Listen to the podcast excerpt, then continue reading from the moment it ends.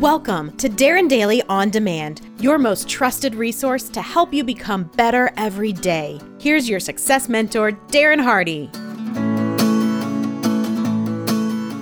All right, welcome back to you. Okay, we're in a two part series on how to get a promotion. That is, if you're interested.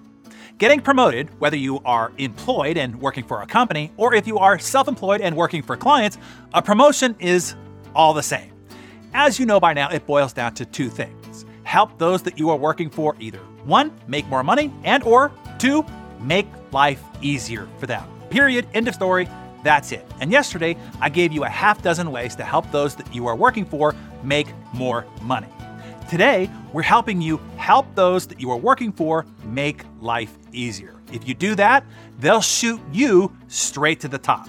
There are two people who head our entire enterprise, and it is a big job. This is no ma and pa operation here. We are a global multimedia production and training company that reaches and touches the lives of millions of people every day, generating many eight figures in revenue and impact. So, there's a lot riding on these two people and their leadership.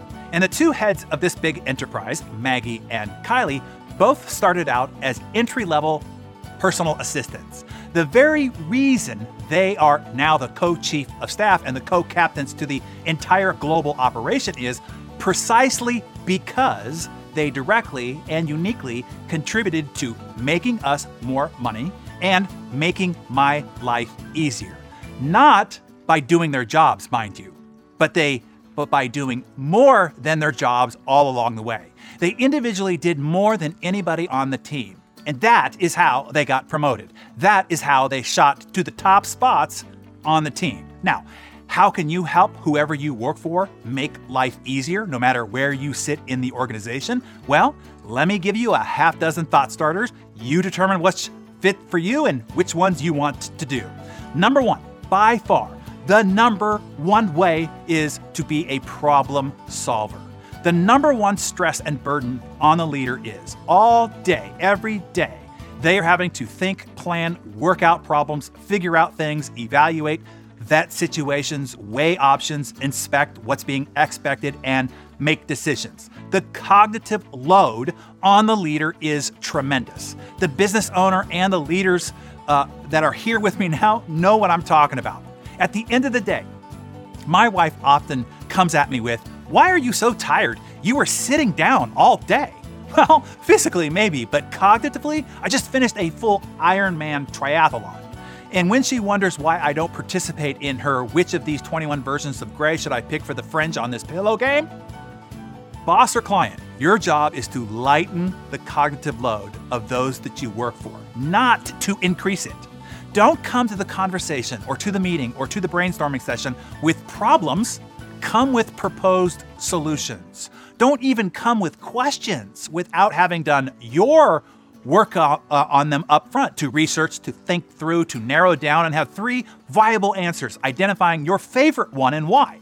At least reduce the cognitive load of the leader having to figure out from scratch to just picking one of your three options or confirming your already well thought out and researched choice. And even better is just go act on your proposed solution, the answer that you researched to be correct. Then, once solved, tell me what you did and the positive result that it created without me ever even having to be involved.